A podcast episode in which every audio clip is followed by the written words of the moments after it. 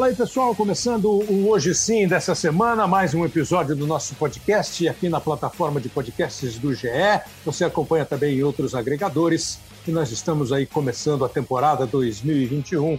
Já apresentamos um primeiro programa semana passada e agora vamos para um outro.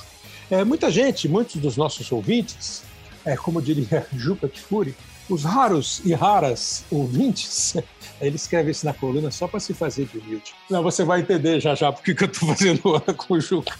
É o seguinte, muita gente fala assim, poxa, vamos conversar um pouquinho sobre tática, faz um podcast sobre tática. É, o Léo Bianchi, que é o produtor do programa, às vezes ele insiste e ficava sempre na dúvida, pô, é difícil falar sobre tática num programa de áudio, né? É, você perde a visualização, a explicação, mas, enfim, acho que dá para pensar e fazer um programa que seja compreensível, é, que tenha um contexto histórico e que tenha também a atualidade, o que a gente vai vendo já que nós conseguimos hoje acompanhar futebol no mundo inteiro. Vou fazer uma pesquisa rápida sobre futebol. Né? O futebol ele é considerado uma manifestação esportiva desde o século II Cristo, lá na China as origens dão conta de que na China começaram a jogar futebol. É, grandes exploradores viajaram para o Oriente e trouxeram, por exemplo, como o Marco Polo, o italiano, o macarrão, a pólvora, tudo vem da China. E parece que o futebol também vem. É, o futebol teve um momento nas Ilhas Britânicas, né, no Reino Unido, na Terra, é, na Itália, em Florença, lá na Renascença, um período dourado da história da humanidade, século XVI, anos de 1500, até que o futebol começou a ter a sua organização. E isso data mais ou menos de 1863, quando foi criada a Federação é, Inglesa de Futebol, né? É, e as regras foram estabelecidas. É, e aí, com o tempo, a coisa só cresceu e hoje é o esporte mais popular do mundo. A Federação Paulista de Futebol, por exemplo, é de 1902. A FIFA é de 1904. A FIFA costuma se orgulhar dizendo que ela é maior do que a Organização das Nações Unidas, tem mais. É, a ONU tem Estados-membros, a FIFA tem é, confederações membros, mas enfim, isso foi é, chegando ao, aos tempos. 1863, nós temos aí com mais de 150 anos, quase 160 anos de futebol pelo mundo. E o futebol foi evoluindo. É, no começo era um jogo meio de versão, meio integração, até que ele virou um negócio mais profissional, com posições de jogadores em campo, com setores bem definidos para você montar um time, e foram nascendo os sistemas táticos. Aqui no Brasil, por exemplo, a gente tem registro de futebol 1875 em Curitiba, mas o que ficou mais famoso foi, sem dúvida, o Charles Miller, um estudante paulista que tem origem, tinha origem inglesa e chegou aqui em 1855 com duas bolas e começou a organizar times de futebol, tanto, tanto é assim que a Federação Paulista é de 1902. E vieram as evoluções táticas. Não sei exatamente o começo, mas assim do que eu tenho de lembrança, dois, três, cinco, dois zagueiros, três médios e cinco atacantes. Depois foi criado um sistema é, com três zagueiros, dois médios, cinco atacantes, que deve ser o famoso WM. Aí vem o 4-2-4, um, um desses médios se transformou em quarto zagueiro. É curioso isso, né? Por que, que é o quarto zagueiro? Se você ele na escalação, quando você vão pensar a seleção de 70, o time é Félix, Carlos Alberto, Brito, Piazza e Everaldo. O quarto zagueiro, Piazza, é o terceiro na linha de zagueiros, porque ele era um médio e se transformou no quarto zagueiro, o quarto homem de defesa. Ou numa, numa escalação mais antiga, a seleção de 70 seria Félix, Carlos Alberto e Brito, Clodoaldo, Piazza e Everaldo, Jair, Gerson, Tostão, Pelé e Rivelino. Quando muda o sistema, passa a ser é, Félix, Carlos Alberto, Brito e Everaldo, Clodoaldo e Piazza, Jair, Gerson, Tostão, Pelé e Rivelino.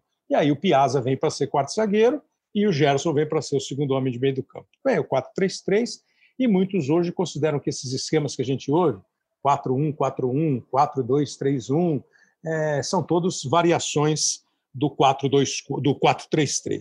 Mas a gente vai conversar um pouquinho sobre essa sobre essa história é, da tática. Veio um primeiro, uma primeira bibliografia, um livro chamado Pirâmide Invertida, que é de autoria de Jonathan Wilson, e que conta a história da tática do futebol. E aí fico eu sabendo que André Kfouri, o jornalista André Kfouri, fez a tradução desse livro. E o André é o nosso primeiro convidado aqui para o nosso programa, por isso que eu estava fazendo onda com o Juca Kfouri. Só porque o Juca parece que tem uma relação um pouco mais íntima com o André. Fala aí, André, como vai? Tudo bem? Tudo bem, Kleber. Obrigado pelo convite. Um abraço a você, um abraço aos seus ouvintes, às pessoas que acompanham o seu trabalho. Eu me incluo. Muito obrigado, fiquei muito feliz. E eu não tenho nada com isso, com essa história de raro leitor, raro, raro ouvinte. Isso aí não é comigo, tá? Porque você nem lê, né? Você não lê mesmo. Então... Não, não, não eu, sou, eu sou um dos. Eu, se, se são raros, eu sou um deles, mas assim, é, isso. Espero que as pessoas entendam que, que eu estou brincando, claro. claro. Um abraço, André, obrigado. O André, que está na equipe da ESPN Fox, né? A ESPN, a quem a gente agradece pela liberação do André, e é colunista do jornal O Globo, tem uma coluna semanal no jornal O Globo, que eu acho que também assim, é, um, é, um, é uma linha e tanto no currículo, né? Você ter uma, uma coluna é, em, um, em, um, jornal de grande expressão, apesar de todas as discussões sobre jornais. É, é, o que eu expus nesse começo sobre tática e que eu não entrei na história é bem por aí mesmo, André. E como é que caiu na sua mão esse livro? do Jonathan Wilson. Quando caiu? De quando é o livro? Quando é que caiu na tua mão essa possibilidade de um trabalho parece bem interessante, acho que você deve ter gostado. Eu adorei. Kleber, é, essa introdução que você acaba de fazer tem muito a ver com o livro, né? As pessoas falam sobre tática e imediatamente pensam nos sistemas, é, pensam nos números, pensam nos triângulos e pensam nos diagramas, mas é, esse é só um aspecto da tática, que é só um aspecto do jogo de futebol. E esse livro do Jonathan Wilson, ele é muito interessante porque ele conta a história da tática, ou seja, ele conta a história da necessidade da organização da, das posições dos jogadores em campo, é, mas ele trata o futebol como manifestação cultural. Então, a história do desenvolvimento dos sistemas, ela é contada por intermédio dos momentos é, históricos, evidentemente, em que o jogo deu um salto do ponto de vista organizacional, uhum. onde isso aconteceu, quais são as pessoas, quais foram as pessoas envolvidas e por que as coisas aconteceram dessa forma. Então não é apenas a história da tática, não deixa de ser a história do jogo de futebol, do ponto de vista de quem teve sempre o papel de montar e organizar equipes. Houve momentos em que pessoas tiveram ideias, e o jogo, do ponto de vista tático, deu saltos, evoluiu, foi para frente. Depois, os momentos, como você mesmo falou agora há pouco, retornaram a situações e soluções que já tinham sido utilizadas, com releituras, com novos conceitos. Então, o, o Jonathan, ele foi em todos esses lugares. Ele fez uma pesquisa incrível, uhum. viajou, foi pessoalmente, ele escolheu quais eram os lugares na história em que o futebol deu esse salto do ponto de vista organizacional e foi conversar com essas pessoas. Ele veio ao Brasil, veio ao Brasil para falar de 4-2-4, veio ao Brasil para falar da seleção de 70, que é uma gigantesca subversão nessa história toda, um momento absolutamente único e irrepetível. Ele foi à Argentina, ele foi a diversos lugares no leste europeu e ele evidentemente trabalhou muito na Europa também, porque é, muito desse desenvolvimento aconteceu lá, na Grã-Bretanha uhum. e fora da Grã-Bretanha. O livro é de mais ou menos 2008 ou 2009, mas teve várias é, atualizações. E a editora Grande Área, que se propõe a, a trazer para o Brasil obras sobre futebol escritas em outros idiomas, é, decidiu traduzir. Eu estou envolvido com eles, são meus amigos, desde, desde a época do lançamento da editora, com o primeiro livro do Martí Perarnal sobre o Pep Guardiola. E, e, falei: olha, vocês precisam trazer esse livro para o Brasil, esse livro precisa estar tá editado em português. E assim a gente trabalhou juntos. Você conversou, que você chegou a ter contato com o Jonathan Wilson não? Eu tive um contato com ele é, durante alguns contatos durante a tradução para que eu pudesse ter certeza absoluta de algumas imagens que ele fazia, algumas ideias que ele descrevia, porque evidentemente o trabalho, especialmente num livro sobre futebol, não é, é apenas de conversão literal de um idioma para outro. Claro. E depois, quando, quando a Grande Área resolveu imprimir uma segunda edição do livro, ela pediu, é, ela queria saber se era possível o Jonathan escrever uma apresentação para os leitores brasileiros. Boa. E aí eu entrei em contato com ele e, e, e ele mandou, é, de forma muito gentil, essa apresentação para o livro aqui no Brasil.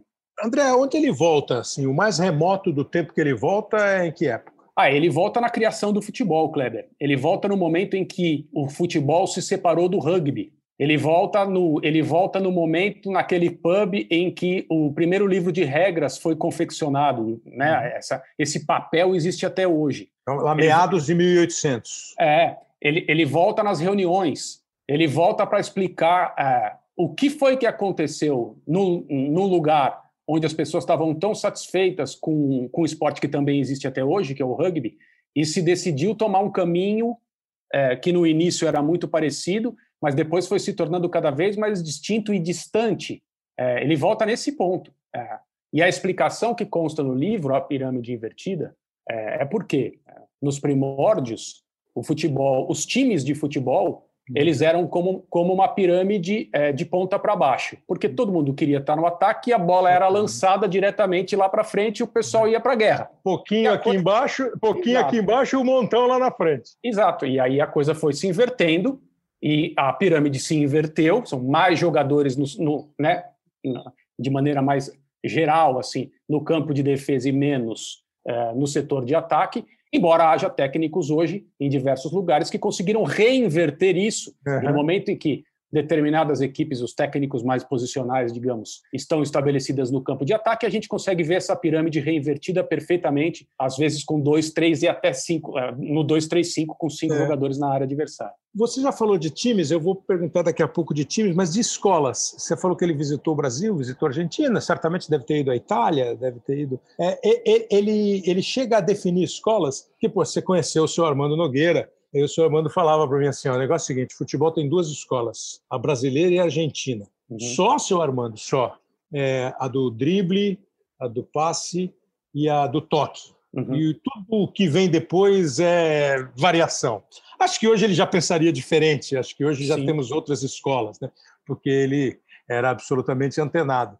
Ele, ele cita escolas assim de países ou ele opta sempre por escolas de sistemas, de maneira de você é, inverter ou, ou, tirar uma pirâmide e transformar num, num retângulo. Perfeito. Nesse, nessa viagem para entender aonde as coisas aconteceram, com quem e por quê, evidentemente ele vai aos lugares que se estabeleceram na, ao longo da linha do tempo do futebol como épocas e, e locais muito importantes. Então, evidentemente, ele vai à Hungria, evidentemente, ele vai à Itália, evidentemente, ele vai e volta é, do Reino Unido, porque ele escreveu o livro a partir dali. Como eu falei, ele vem ao Brasil, vem à Argentina, mas ele passa muito tempo no leste europeu por causa dos modelos organizacionais e principalmente por causa dos métodos de treinamento, porque foi ali uhum. que o uhum. futebol avançou muito. Na época, um futebol muito físico, muito bruto, evidente, evidentemente, mas é, ele precisou passar bastante tempo ali porque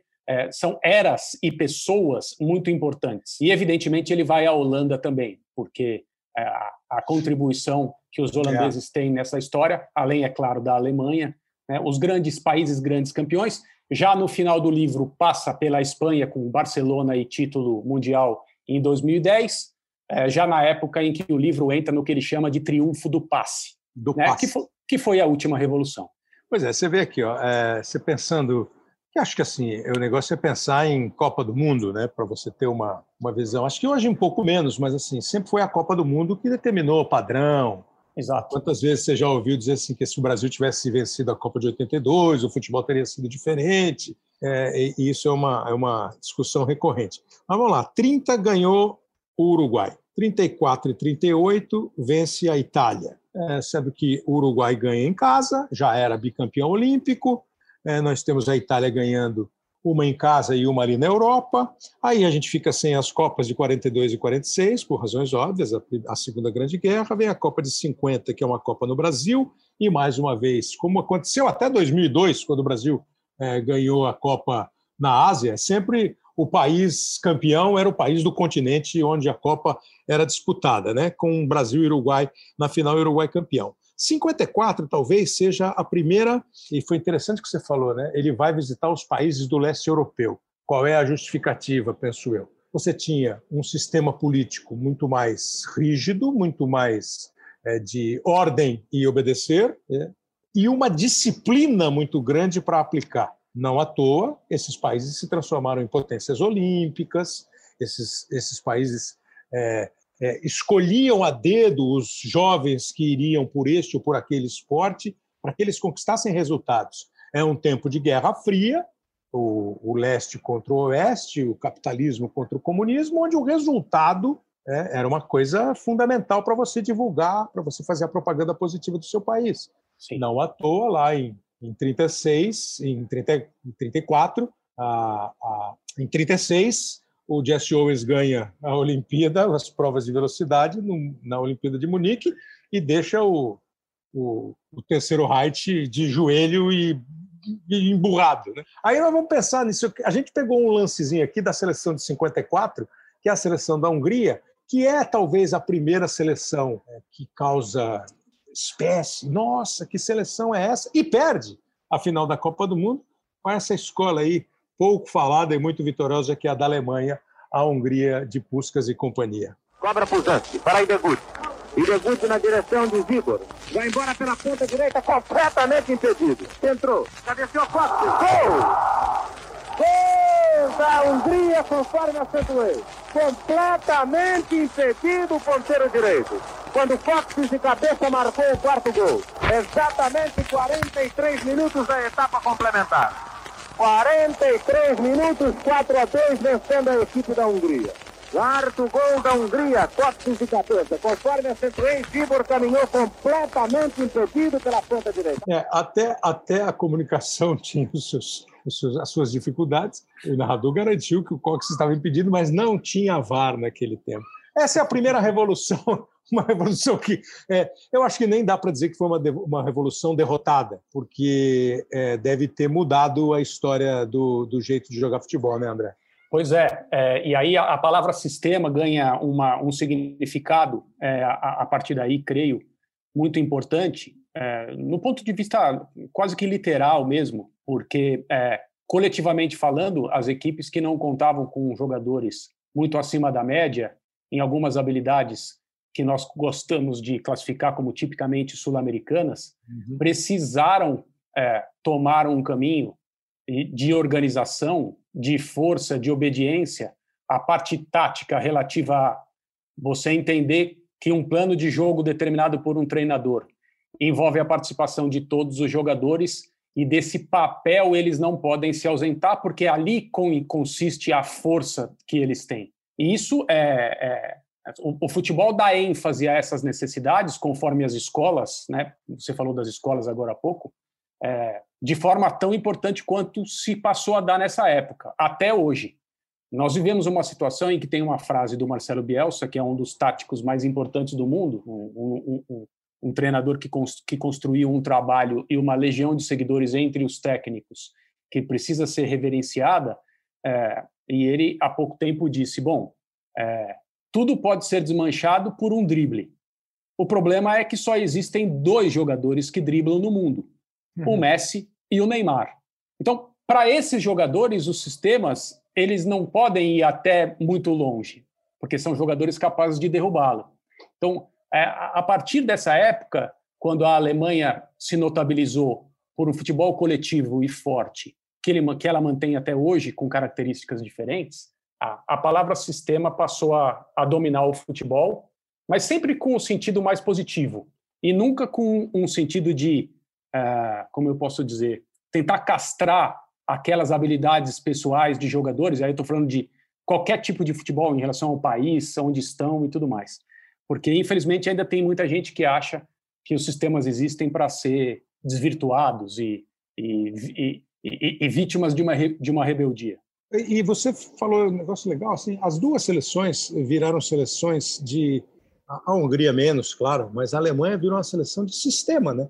A Hungria teve grandes jogadores, a, a Alemanha teve grandes jogadores é, ao longo da história, né? Vai achar lá Fritz Walter, depois você vem com a seleção de 70, depois a seleção de 74, pô, Beckenbauer, Overath, uhum. é, Gerd Miller, e a seleção de, de 2014, a seleção, enfim, os títulos da Alemanha mas ela me parece ser muito mais baseada em sistema do que em jogador. Porque você não. Há quanto tempo você não tem um alemão com o melhor do mundo? Aliás, teve um, o Matheus, se não me está escapando algum, não está, acho. O único uhum. melhor jogador do mundo nessa era de premiação.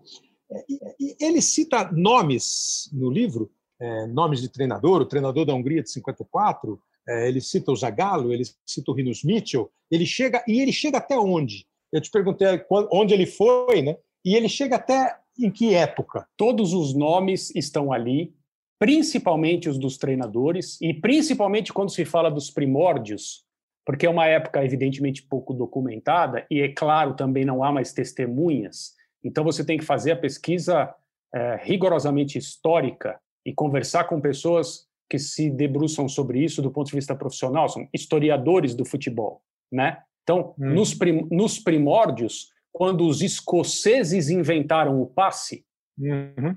foram os escoceses que inventaram é, uma, um, uma espécie de embrião do chamado jogo curto para negar o estilo inglês, que era o estilo de jogar a bola para frente. Eu tô, estou tô simplificando muito, tá, Cleber? Mas foram, foram os escoceses. Esse tipo de jogo entrou na Inglaterra pelo Queen's Park Rangers, que é um clube que existe até hoje e, evidentemente, não está entre os maiores, mas ele tem o seu lugar na história. Então, todos os treinadores de todas as nacionalidades que ele considerou importantes estão ali, é, evidente, com aqueles que foi possível conversar, com entrevistas e com o depoimento de cada um. Mas é, é engraçado isso aí que você falou, porque é, a Alemanha, Kleber, se você me permite trazer a conversa para os dias atuais, Lógico. é onde está acontecendo, muito provavelmente, a próxima revolução. E se não for correto falar em revolução, se não for correto usar esse termo, porque ele é, ele fala de uma ruptura e talvez não seja isso, mas é. talvez seja melhor falar em evolução, porque o que atualização aconteceu, é o que o que acontece atualiza o, o, como é que chama lá é. atualiza o o sistema é, operacional. É. Né? O, o, o que acontece? O Barcelona do Pep Guardiola, no seu auge, temporada 10-11, apresentou para o resto do mundo do futebol um grande problema. Aquele time elevou o, jogo, o chamado jogo de posse a um nível tão alto que os seus adversários tinham duas alternativas e não mais do que duas. A primeira, e teoricamente mais simples, dar 10 passos para trás, praticamente ficar dentro da sua, da sua grande área e rezar. A, segun, a segunda era tentar é, romper esse jogo na sua origem, fazer uma pressão mais alta. Naquela época, os times não conseguiam, por mais que tentassem, pressionar muito e por muito tempo. O que fez um cidadão chamado Jürgen Klopp? Ele falou: Eu vou pressionar muito e por muito tempo. E primeiro na Alemanha e depois no Liverpool, com talvez o seu auge, pelo menos até o momento, ele, ele conseguiu ser o técnico que ofereceu a solução mais eficaz contra esse futebol de posse muito técnico, muito superior e muito envolvente. Ele revolucionou a pressão, ele aperfeiçoou a forma de pressionar. E onde está a vanguarda desse jeito de jogar futebol? Está na Alemanha, com treinadores como Nagelsmann, com treinadores como, além evidentemente do próprio Klopp, o Tuchel, que pode não estar num grande momento, mas é um cara inquieto e que também busca estar na vanguarda, com treinadores é, como o Rose do, do Borussia Mönchengladbach, que é um time que a gente não vê tanto assim, mas é, no seu jeito, com o seu orçamento, com a sua, com a sua maneira, pratica um futebol extremamente atualizado. E é curioso até que a seleção alemã, pelo menos agora, até agora, não tenha acompanhado essa maneira de jogar. Mas nós estamos assistindo o próximo passo, que é um passo em que o futebol principalmente agora, em, em, tempos de pandemia, com todas as dificuldades que os times têm para se preparar para cada jogo e recuperar jogadores, o futebol entrou numa fase em que se dá mais ênfase à recuperação da bola do que à manutenção da bola. É. E talvez esteja aí a próxima evolução. Muito bom, André. Então, você já tem assunto para a próxima edição do livro. Aí você faz parceria. Aí você, você e o Will vocês escrevem junto, entendeu? Você vai pesquisar, usa o seu talento de repórter, vai pesquisar, porque é muito interessante. Essa é para conferir mesmo. Você tem toda a razão. A recuperação da bola hoje tem um valor talvez mais é, rico do que a posse de bola em si, porque virou aquela posse de bola de vez em quando sem nenhum sentido e a recuperação da bola quase nos grandes times vira um gol. Super obrigado, André.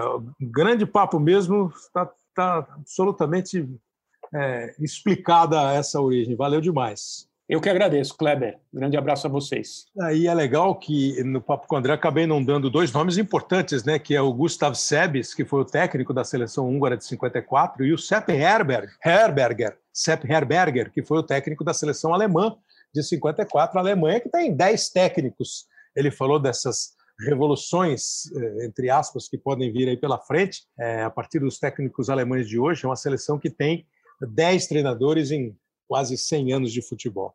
Agora, como é que a gente ensina um treinador? O treinador é o cara só da intuição? Todas as vezes que a gente conversa aqui com treinadores, com potenciais treinadores, eu tenho repetido essa pergunta. O futebol hoje permite só a intuição? E a maioria deles diz não. A academia é fundamental. E aqui nós vamos começar agora com o Maurício Marx. Maurício Marx, que faz parte do corpo, que organiza o que você já deve ter ouvido falar muitas vezes, seja por elogio, seja pelo Renato Gaúcho dizer que não vai, que vai matar a aula, que vai cabular a aula, por qualquer motivo, mas o curso de treinadores da CBF, que tem, me parece, além, obviamente, todo um know-how de pesquisa para oferecer o curso a esses profissionais, ele tem a obrigação. Sabe aquela história do cara que, por exemplo, vai trabalhar em comunicação e já tem um tempo grande de comunicação, razoável experiência, é, domina o assunto, mas ele precisa de um registro profissional, ele precisa da boa e velha DRT, né, o registro lá da Delegacia Regional do Trabalho, para que ele possa é, desempenhar a sua função legalmente. E me parece esse ser um objetivo da CBF, desse curso, e que deve ser alcançado o mais rápido possível. Oferecer aos técnicos brasileiros que fazem o curso mais, é, o mais rigoroso, para o cara poder trabalhar em qualquer lugar do mundo, que hoje ainda há uma, série, uma certa restrição. Maurício Marques, muito obrigado por atender a gente aqui. Como vai? Tudo bem? Boa tarde, Cléber. Obrigado, obrigado aí pelo convite. Vem cá, como é que é? Como é que, você, como é que vocês bolam esse curso? Eh, do que você ouviu do papo do André, é, o quanto vocês vão buscar a história da tática? É, a, que eu imagino que a tática deva ser só como se fosse uma, é, uma cadeira do curso, né, Maurício? Você vai fazer comunicação, sei lá, no primeiro ano você tem aula de estatística, você tem aula de sociologia, você tem aula de filosofia, você tem teoria da comunicação, é, e aí, quando você vai para o terceiro ano, aí você tem aula de televisão, aula de rádio. Imagino que para um técnico de futebol a tática seja uma cadeira é, dessa, de, desse curso. É meio por aí? É, assim, a gente considera a tática, a gente chama de um, é um componente do rendimento, né? E que é, na organização desse componente, ou no estudo desse componente do rendimento, ensino e aprendizagem, é uma coisa interessante que ele, ele vem como um pilar, que começa lá uhum. embaixo, na licença C, quando a gente fala de tática para as crianças, e aí vai ser legal ressignificar isso, com, porque muitas vezes as pessoas falam, ah, a criança não tem que ter tática, ela tem só que jogar futebol, e chega na licença própria, você comentou, aí sim, com, com recursos mais avançados, com novas metodologias do ensino da tática. Né? Então, só para ilustrar, por exemplo, a célula da tática, na nossa percepção, dentro dos estudos que a gente fez dos melhores cursos do mundo e de outras modalidades também, é a questão da tomada de decisão. Então, uhum. quando eu uhum. falo, por exemplo, que na licença C a gente ensina tática para os nossos treinadores, é que o, o treinador, o professor de futebol para crianças aí, meninos e meninas de 6 a 12 anos, ele tem que promover e estimular a tomada de decisão, exercitar essa capacidade de, é, de analisar, identificar problemas e buscar soluções. Então, uhum. ele treina o passe, ele treina o chute, ele treina o drible, mas ele treina também, exercita também a capacidade de tomar de decisão, inclusive para a gente ter uma criança que, que, que, é o que a gente tinha instintivamente, né? essa aprendizagem era incidental no futebol de rua. E hoje o professor tem que permitir que isso aconteça através de um treino um pouco mais estruturado, que não pode ser estruturado demais, exatamente para não tolir e não inibir essa, essa, esse conhecimento tático, principalmente tático individual, que a criança desenvolve, e ao longo do curso isso vai sendo aprimorado. Aí na licença B a gente fala de categoria de base, a gente já fala aí, vamos dizer, de um currículo de formação. O que, que o garoto de 13, de 15, de 17, de 20 anos, quais os princípios táticos que ele precisa saber? Na licença A, ele, a gente já foca na tática aplicada à realidade do futebol brasileiro, nas, nas séries C, nas séries D, nas séries B, no campeonato é, nos campeonatos regionais, e na licença Pro, aí sim, Série A e torneios internacionais. Então, há uma, uma progressão de ensino e aprendizagem da tática, que é, obviamente, um dos pilares, como você mesmo falou, do curso como um todo. O, o, o, Maurício explicou bem, eu ia fazer essa pergunta, mas então você viu, né? São quatro categorias, vai. A série C, a, a licença C, que é basicamente para o cara ser um professor de escolinha de futebol, vai falando de uma maneira talvez não tão técnica. A série B, o cara vai ser treinador de divisão de base. A licença A, o cara já é um técnico profissional de futebol, mas ele precisa da licença Pro para ser técnico da primeira divisão do futebol brasileiro e, eventualmente, é, é, para trabalhar fora do Brasil. Quando é que o nosso curso vai ser reconhecido no mundo inteiro, Maurício? É, isso, é uma, isso é uma pergunta que ele já o é, sabe? É, já é? Já, já. Aí, aí as pessoas comentam, ah, ainda não, o, no Brasil, o curso do Brasil não é reconhecido, de é outros países. É, hein? É o que eu ouço. É, pois é. E na realidade, assim, falta, falta uma informação aí. Na realidade, quando as pessoas perguntam, é ah, a UEFA não reconhece o curso do Brasil. Na realidade, a UEFA ela tem uma diretriz que assim, é não europeus, não é só do Brasil. Então, hum. todo e qualquer treinador não europeu, ele tem que ter a licença Pro e tem que ter cinco anos como treinador é, de primeira divisão ou da, da, da, da divisão de elite de ah. determinados países. Então, hoje, né, você tem aí Tite, Mano, todos os treinadores que fizeram a nossa Dunga, que fizeram a nossa licença pro. Renato, apesar daí da lá de trás, ele está terminando a licença pro. Foi só uma onda com o Renato, foi só brincadeira. Não, mas ele, poxa, ajuda a gente demais. Ele, na realidade, entrou como aluno, passou em todas as, as matérias. Brinca, né? É. Vai, finalizando a licença Pro, como eles já têm cinco anos de experiência de Série A, eles podem ser treinadores do Barcelona, do Bayern, ah, etc. Então, bom. qual que é a única, vamos dizer, é, a Restrição. Única curva, é a única curva que tem aí? É que o nosso curso ele é recente. A nossa primeira turma de licença Pro foi, finalizou em 2016. Até o Ricardinho, Belete estava nessa turma, que são colegas, né? O Belete já, já foi, o Ricardinho, é. colega de vocês aí. Form, Silas formou nessa primeira turma. Então, o nosso curso é um curso novo. É como você tem assim, primeiro grupo, turma do curso de medicina formou só em 2016, uhum. primeira graduação, né? Mas hoje o curso da CBF ele tem um reconhecimento de qualquer argentino, Uruguai, é, Japão, de qualquer outro curso de excelência aí que a UEFA considera como, vamos dizer, aceitável, só que existe essa, essa esse requisito dos cinco anos de Série A. Deixa eu te perguntar um negócio. Você falou agora que a gente vai buscar, vocês vão buscar os principais cursos do mundo. Se você tivesse que fazer um top 3 de ranking de cursos do mundo inteiro? Eu faria, não tem como não falar, eu faria é, CBF, CBF Academy, Alemanha e Holanda. Ah, é? Cê, cê, uhum. cê, é, o pessoal fala muito do curso de Portugal, Holanda também. e Alemanha. É. é. Tirando a CBF, você incluiria qual? Holanda, você falou Holanda, Alemanha Aí, se eu puder incluir mais, eu incluiria Portugal e Espanha. É Portugal e Espanha. Esses caras, é. eles estão num, num, momento em que o, o, ensinamento é legal, é bom, é, é moderno, é, é atual. É, é, é, assim, a gente tem as, as, escolas de referência hoje na Europa, a gente tem Holanda, Espanha, Alemanha, Portugal, Itália e Inglaterra. Né? Uhum. Existe uma escola que é pouco conhecida, que é a escola da, da, da, da, da Escócia, uhum. e que muitos treinadores, como o Mourinho, e eles têm feito um investimento bem legal em novas tecnologias, inclusive parte do conteúdo é feito online. Então, assim, cada uma tem uma característica distinta. Obviamente, a gente tem uma proximidade com Portugal, em função de literatura, de construção de conhecimento que eles têm, e temos um intercâmbio bem legal com eles. Mas é, e, e, temos que falar também aqui na América do Sul, né? A Argentina tem um curso muito bom, Chile tem uma universidade dentro da federação e Uruguai também tem uma é. escola bem interessante. Nessa, nessa, nessa, na elaboração do curso, vocês vão buscar exemplos, é, Maurício, tipo assim, a seleção de 70, a Holanda de 74. É, você falou da Escócia, o André acabou de falar que a Escócia inventa o passe em vez da ligação direta. É, vocês vão buscar a Hungria, e vocês chegam aqui no, no Barcelona, no Liverpool, no Bayern de Munique, tem essas apresentações disso, porque às vezes o técnico pode ser um pouco.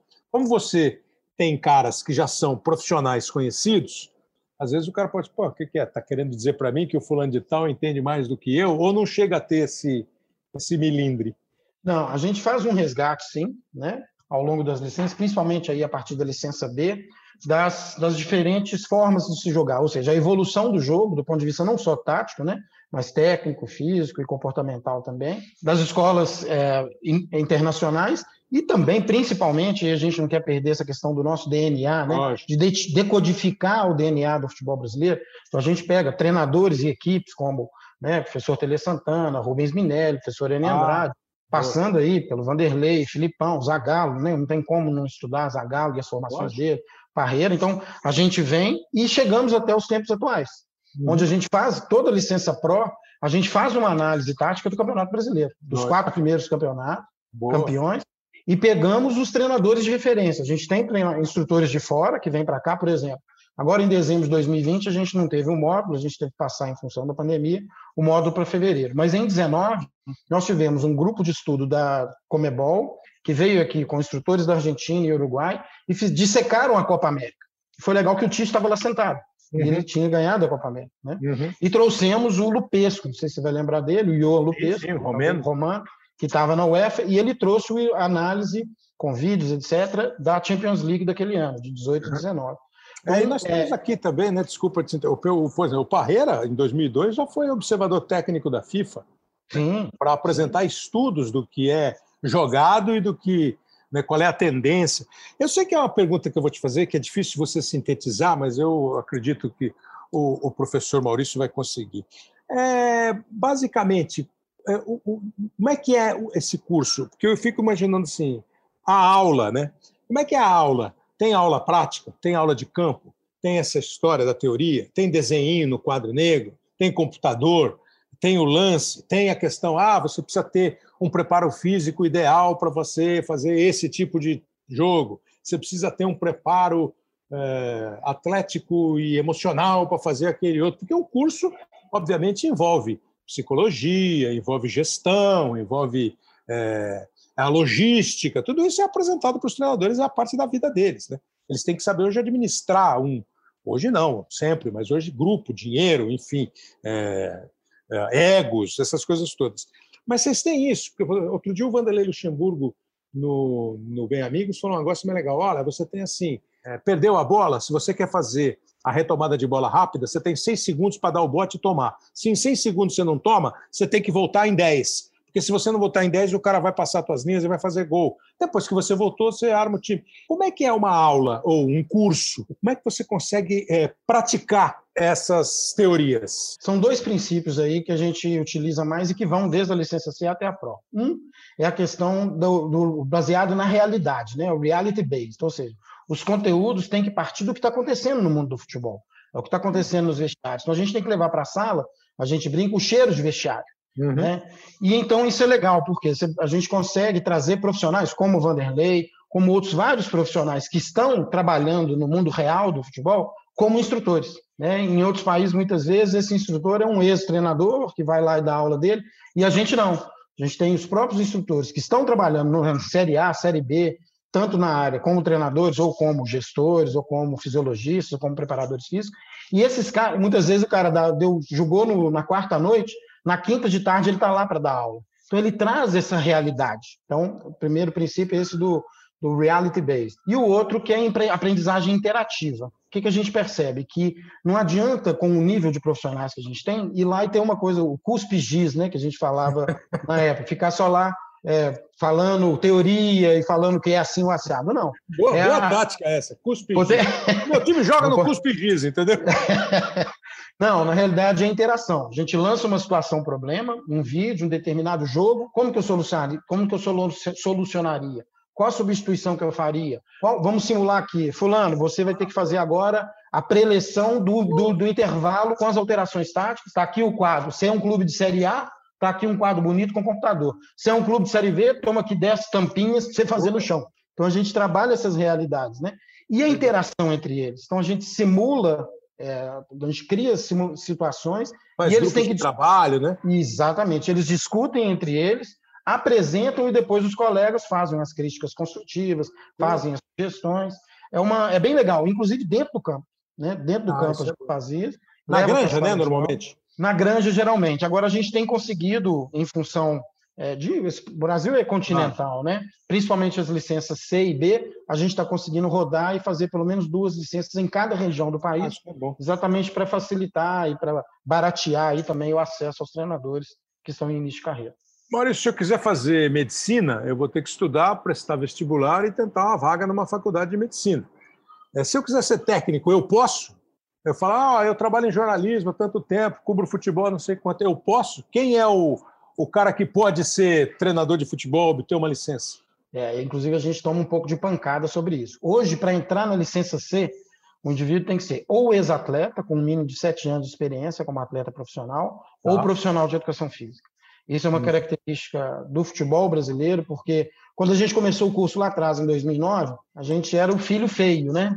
Uhum. Ninguém acreditava. Brasil, vamos estudar futebol, tá ficando louco, curso de treinador. É. Então a gente precisava subir o sarrafo. Entendi. E aí o professor Oswaldo, que faz o curso. Você teria 200 milhões de alunos. Né? Exatamente. Vamos subir o sarrafo e temos que ter um conhecimento básico, seja ele empírico, que é o que o ex-atleta traz, seja ele das ciências do esporte, que é o profissional de educação física traz. E Quer juntamos dizer... esses dois caras. Então, é um curso que começa com sarrafo mais alto. E a partir dele vai CBA e tal. Como, como eu já estou com 38 anos, eu não vou me aventurar a ser profissional de futebol. Então, para eu ser técnico, eu preciso fazer educação física primeiro. É, ou então, é, exatamente. Você tem que fazer o curso de educação física. Existe um projeto que é, a gente está criando a licença D, que é uma licença anterior a essa C, que online de 800 horas, que é como se fosse um curso técnico para monitor de futebol. Ah. Né? Que aí sim permitiria que é, algumas pessoas que não têm o curso de educação física, não são ex-atletas, fazem essa licença D para conseguir abrir um pouco mais o leque. Agora, para te, te liberar, agradecendo demais a sua presença, as suas explicações, que eu sempre fui muito curioso com como é que era esse curso, aquela pergunta que você não vai gostar de ouvir, talvez alguns não gostem da resposta. Afinal de contas, nós estamos aqui, os nossos treinadores, atualizados ou atrasados? Kleber, eu diria que nós estamos num caminho bem legal de atualização. Como eu te falei, é, hoje o estudo do futebol formal no Brasil ele tem 10 anos. Né? A Alemanha, você comentou, né, que você estava aqui antes com o outro convidado, estuda futebol de maneira formal há 30 anos. A formação de treinadores no Brasil ela sempre foi espontânea. Sim. Né? Nós somos é, pentacampeões do mundo e esses caras foram autodidatas. Então, os cursos eles não vão resolver o problema, mas eles vieram para ajudar e haver um fórum onde esses treinadores vão buscar a sua atualização, mas quem vai resolver não é o curso, é a competência pessoal do treinador. Eles recebem bem, Maurício? Eles, eles se sentem bem? Eles não ficam nessa de, pô, mas eu já sou. Alguns chegam um pouco resistentes, mas à medida que a troca vai acontecendo, porque vê os pares ali do lado, poxa, Boa. a gente teve curso que a gente teve três treinadores sentados de seleção brasileira sentados. Na hora que vê os três discutindo, conversando, todo mundo desarma e, e se propõe a, a, a, trocar experiências, aprender.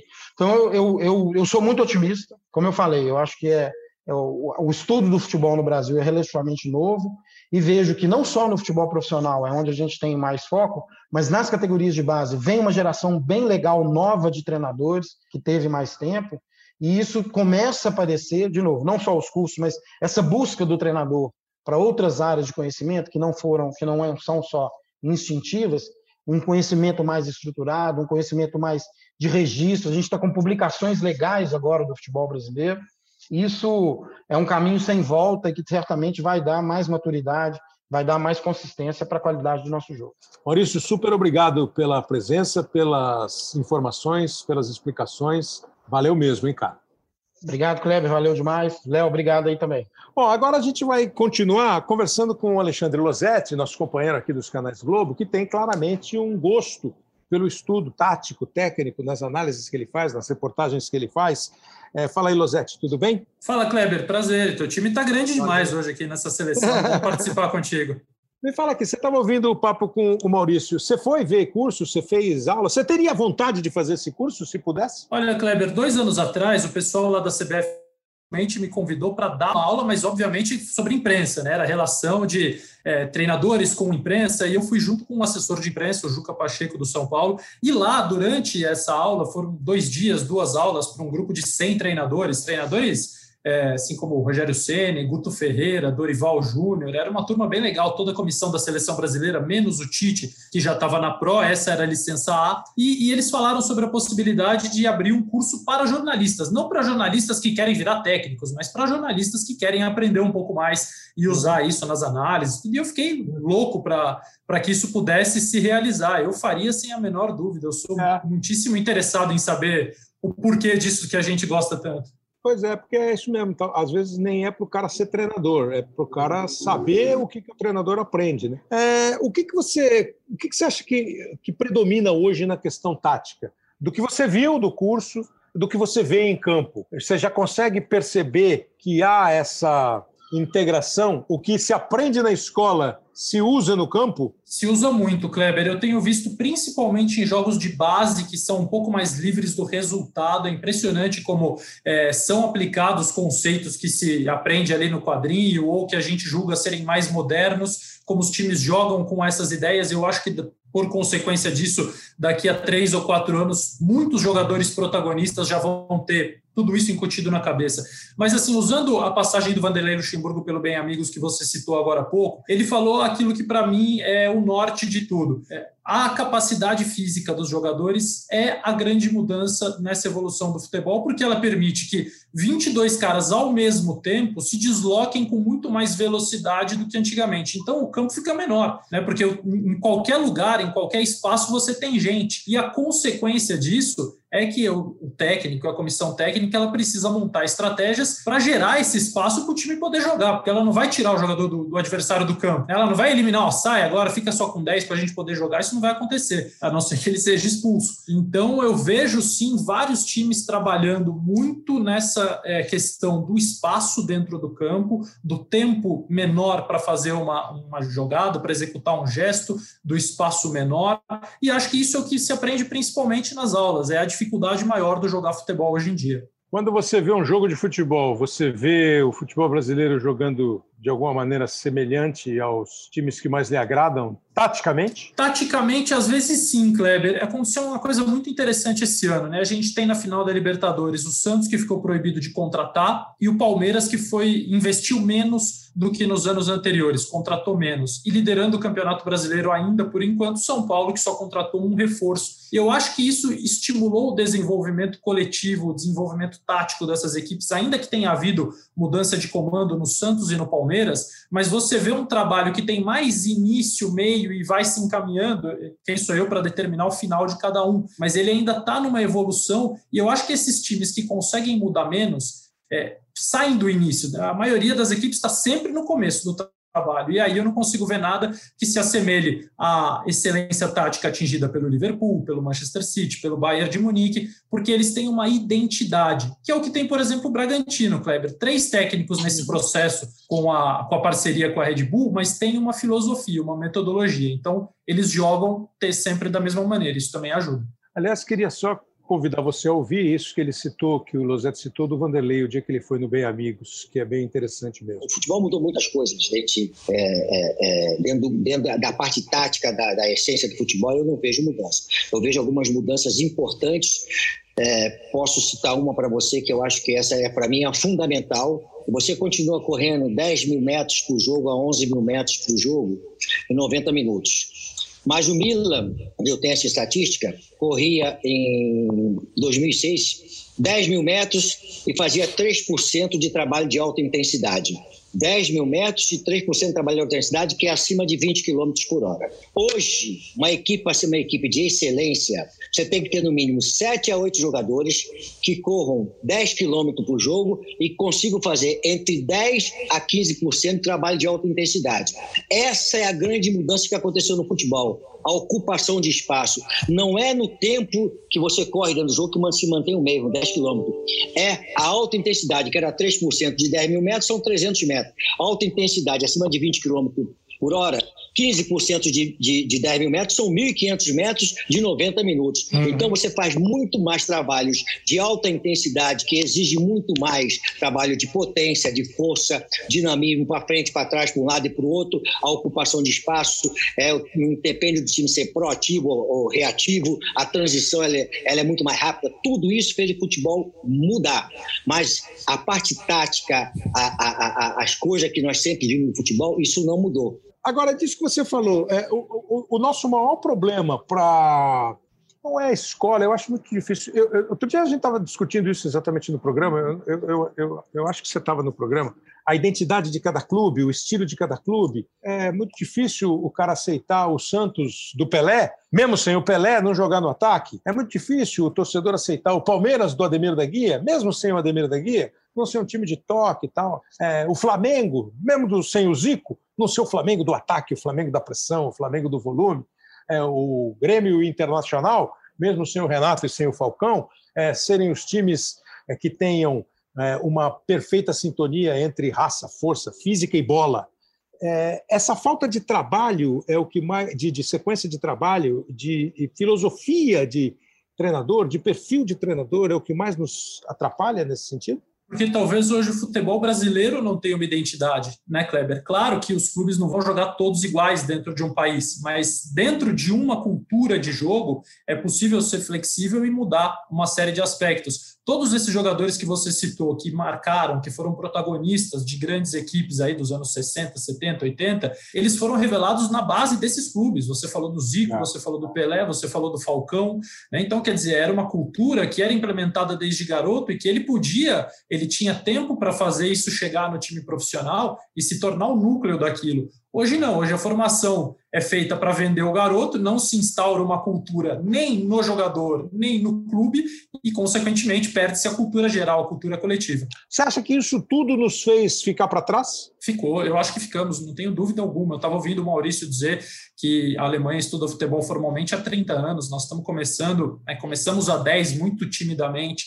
Eu acho que ficamos para trás. Acho que esse rodízio, essa coisa do, do treinador estar tá sempre jogando pelo emprego, é, ele não consegue chegar no lugar e fazer exatamente tudo aquilo que ele quer. Nem, por exemplo, o Abel Ferreira no Palmeiras, vai que é o time da moda porque está em duas finais e tem chance de ganhar o brasileiro. Ele chegou num surto de Covid, com três competições, jogando quase dia sim, dia não, esse janeiro maluco. Não tem nada novo no que ele apresenta até agora no time do Palmeiras. Uhum. Ele está ele tá mostrando uma habilidade rara de entender o elenco que ele tem e explorar muito bem a característica individual de cada um. Mas o que, que tem taticamente novo no que o Palmeiras está fazendo? Nada. É um time que está jogando no contra-ataque. Muito bem. Sendo um europeu, ele poderia ser de qualquer outra nacionalidade. Ele não está trazendo o que o Jorge Jesus trouxe, o que o, o, o Jorge São Paulo trouxe. Assim que eu estou entendendo o teu comentário, até por circunstância, não é por Isso. capacidade. Eu sei que você gosta de Fórmula 1. É, nós estamos segundos ou voltas atrás nesse jogo aí? Eu acho que estávamos voltas. É, eu acho que assim, começamos a tirar a vantagem a partir do momento em que entendemos que estávamos voltas atrás. Que a gente estava voltas atrás e, tava, e, e, a bandeira azul a gente estava ignorando. Sabe, cara? Quando o retardatário recebe a bandeira azul para abrir, a gente achava que estava na mesma volta do Lewis Hamilton e ficava ali brigando por posição com ele. Estava é? então, perto, perto de ganhar a bandeira preta. É quase isso. A hora que a gente começou a entender no rádio ali os recados, ó, tá muito atrás, tá muito atrás. Aí acho que nós começamos a tirar um pouco da diferença, mas ainda muito aquém culturalmente, institucionalmente. Acho que o futebol brasileiro ainda reconhece pouco o déficit que ficou. Mas os profissionais que estão se formando são muito bons. É, esse intercâmbio de ideia é muito legal e eu tenho muita esperança no que está vindo da base, tanto em termos de jogador quanto em termos de comissão técnica. E corroborando o discurso do Maurício Marques agora há pouco. É claro que isso tudo que nós estamos conversando, quando o Lossetti fala de voltas para segundos, nós não estamos falando de profissionais de futebol. Né? Não é o fulano, Sim. o Beltrano, não é nada disso. É, é o que nós deixamos de fazer. É o que nós, conforme o hino da pátria, ficamos deitado em, deitados em berço esplêndido, a partir de títulos conquistados, de resultados conquistados, e aí, por uma questão financeira, econômica, de cultura, de formar para vender, de não criar mais identidade, de não criar mais é, maneira de jogar, nós acabamos ficando um pouco mais para trás. E os outros, até para enfrentar a nossa qualidade técnica, foram buscar, e, e, isso que nós estamos falando se aplica, claro, a toda a estrutura e taticamente também, que é o objetivo principal desse episódio, Losete. Ah, sem dúvida, Kleber. Vou te dar um exemplo. A gente tem um técnico da seleção que outro dia foi criticado porque fala muito de tática. Eu acho que é que você criticar um médico porque ele fala detalhadamente como é que ele opera um paciente. Eu não vejo sentido num negócio desse. É, ele fala em posição e função, e as pessoas tiram sarro de vez em quando, mas posição e função faz todo sentido, porque hoje, quando você coloca lá o sistema tático, ah, 4-3-3, 4-4-2, você nada mais está dizendo, atribuindo uma nomenclatura que vai ser comum a alguns momentos do jogo, mas que é absolutamente móvel, que muda quando o time ataca, que muda quando o time se defende. E às vezes você tem um 4-3-3 que o cara aberto pela direita é um atacante, então ele recebe a bola e vai voando para a linha de fundo tentar driblar o lateral, e às vezes o cara que está nessa mesma posição é o meio campista, que recebe a bola e vem jogar por dentro, vem tentar tabelar com o centroavante ou com o uhum. volante. Então, quer dizer, a função é muito mais importante do que a posição. É, a posição é uma coisa, às vezes, muito estética, é só um símbolo, é, é, um, é um ícone daquilo, é o esqueleto daquilo que a gente vai ver em movimento. É, então, eu acho que a gente menospreza muito as coisas no, no Brasil, muitas vezes por esse entendimento de que é, o Brasil é o país do futebol, é, é quase o, Deus, o famoso Deus é brasileiro, né? E, e é. o futebol se criou aqui e a gente não precisa ir muito além e, e, quer ter esse domínio público. Então, para que o futebol continue sendo dominado por todo mundo, a gente meio que vai segurando essas evoluções, só que elas já estão com vida própria, não tem mais como segurar, Kleber. Ô, Losetti, para encerrar aqui, te agradecendo demais, assim, você citou Bayern de Munique, você citou Liverpool, você citou Manchester City os times que eu lembro que você citou nominalmente. O, o Hans-Dieter Flick, um alemão, é técnico do Bayern de Munique, foi campeão da, da, da Liga, a última Liga, é, mas é um cara que está assumindo praticamente agora o espaço dele. O Liverpool é do, é do Klopp, o Jürgen Klopp, outro alemão. O City é do espanhol Pepe Guardiola, que foi, para mim, nesses últimos anos, o cara que fez é, o, o tempero, o prato mais saboroso a partir do Barcelona, que ele não inventou nada, ele foi buscar na história e trouxe para o time do Barcelona. Claro, sempre com é, tempero suficiente, né? ingrediente suficiente para fazer essa receita aí. E, esses são os caras. Qual é a, a, o que, que predomina? O André Kfouri lá no começo falou que o futebol alemão, os técnicos alemães são os prováveis novos atualizadores do futebol, eles que vão bater lá, atualizar o sistema. Eu acho que o Pepe Guardiola é o último grande revolucionário do futebol. É, ele transformou o jogo nos últimos 15 anos. É, acho que tudo que vai ser feito a partir de agora parte dele, assim como ele partiu de tantos outros exemplos, de tantas outras inspirações, adequando-se à realidade física, sempre que é muito importante, a gente não pode ignorar. Eu também concordo com, com o André, acho que os alemães. O alemão é o seguinte, Kleber, bem rapidamente, né? Eles ficaram em segundo lugar em 2002 na Copa do Mundo, perderam a final para o Brasil. Né? Em, em 2004, eles foram mal na Euro e dois anos depois de serem vice-campeões do mundo, eles fizeram uma reunião e falaram: a oh, gente, está tudo errado. Nós estamos fazendo tudo errado depois de ficar em segundo numa Copa do Mundo. Não, e, aí, em, ter, em terceiro em 2006, né? Depois, logo depois. Isso, que já é o primeiro fruto dessa, desse início é. de transformação. Né? E agora, depois de ganhar a Copa do Mundo em 2014, eles fizeram um projeto de um centro do futebol em Frankfurt, que é um negócio espetacular. Então, é, é, assim, é sempre mais fácil você se, se aprimorar, você melhorar quando você está vencendo, porque quando você espera a derrota para mudar, aí o buraco já começa a ficar mais fundo e o alemão, ele vem tratando o jogo de uma maneira muito ampla. O Julian Nagelsmann, que é o técnico do Leipzig, tem menos de 40 anos, eu acho que é um cara que também vai aí chacoalhar o limoeiro, como você disse. Esses times eu citei, porque são aqueles em que eu vejo uma sequência. O Bayern pela identidade, não tanto pelo Flick, mas o Liverpool e o City. O City está mudando a função do De Bruyne, que é nitidamente ou reconhecidamente o melhor meio-campista do mundo, e ele está jogando quase como um 4-4-2 no segundo atacante para não ter que mais fazer a correria de marcar, de recompor numa segunda linha. Então, é, é, esse, esse tipo de percepção só se alcança quando você vai amadurecendo o jogo, como o Guardiola vem amadurecendo no mesmo clube durante tanto tempo. E aqui no Brasil, Kleber, eu vejo sim coisas é, promissoras. Eu gosto do Fernando Diniz, eu acho que ele é, foi encontrar no São Paulo uma estabilidade. É difícil, né? Ele encontrou num clube que não vinha dando estabilidade é. a ninguém. Nem o São Paulo era estável e nem o Diniz era estável, mas o casamento criou uma estabilidade que já vai aí chegando a um ano e meio. É, e ele alterou bastante a forma de atuar, mas sem abrir mão das ideias. Ele começou com dois atacantes de velocidade, depois tinha um atacante de velocidade e um meia aberto. Agora são dois meias jogando por fora, com dois atacantes. Eu gosto do Diniz, gosto do Rogério Ceni é, outro dia eu disse, o brasileiro estipula, forma muito conceito em momento de exceção. O Rogério Ceni está no momento de exceção total no Flamengo. acho que ele vai ser um excelente treinador e acho que os técnicos, é, repito, vindos de, de, de, base, são, são caras para a gente prestar bastante atenção, porque eles têm mais coragem, é, e eu espero que os clubes, quando eles começarem a, a, entrar nesse, nesse mercado, permitam que eles sejam corajosos também nos times principais. A coragem, hoje, sem ela, não se joga futebol de alto nível. Muito bom, Alexandre Losetti. E é legal a gente começar a fazer curso também, nós, imprensa, que você falou, quando a gente tira a onda do Tite, é, de vez em quando o Tite pode exagerar no tatiquês. No, no titês, sim. É, mas nós precisamos aprender que se a gente pergunta tática, como ele faz, se me perguntaste taticamente, te responderei taticamente. É. Né?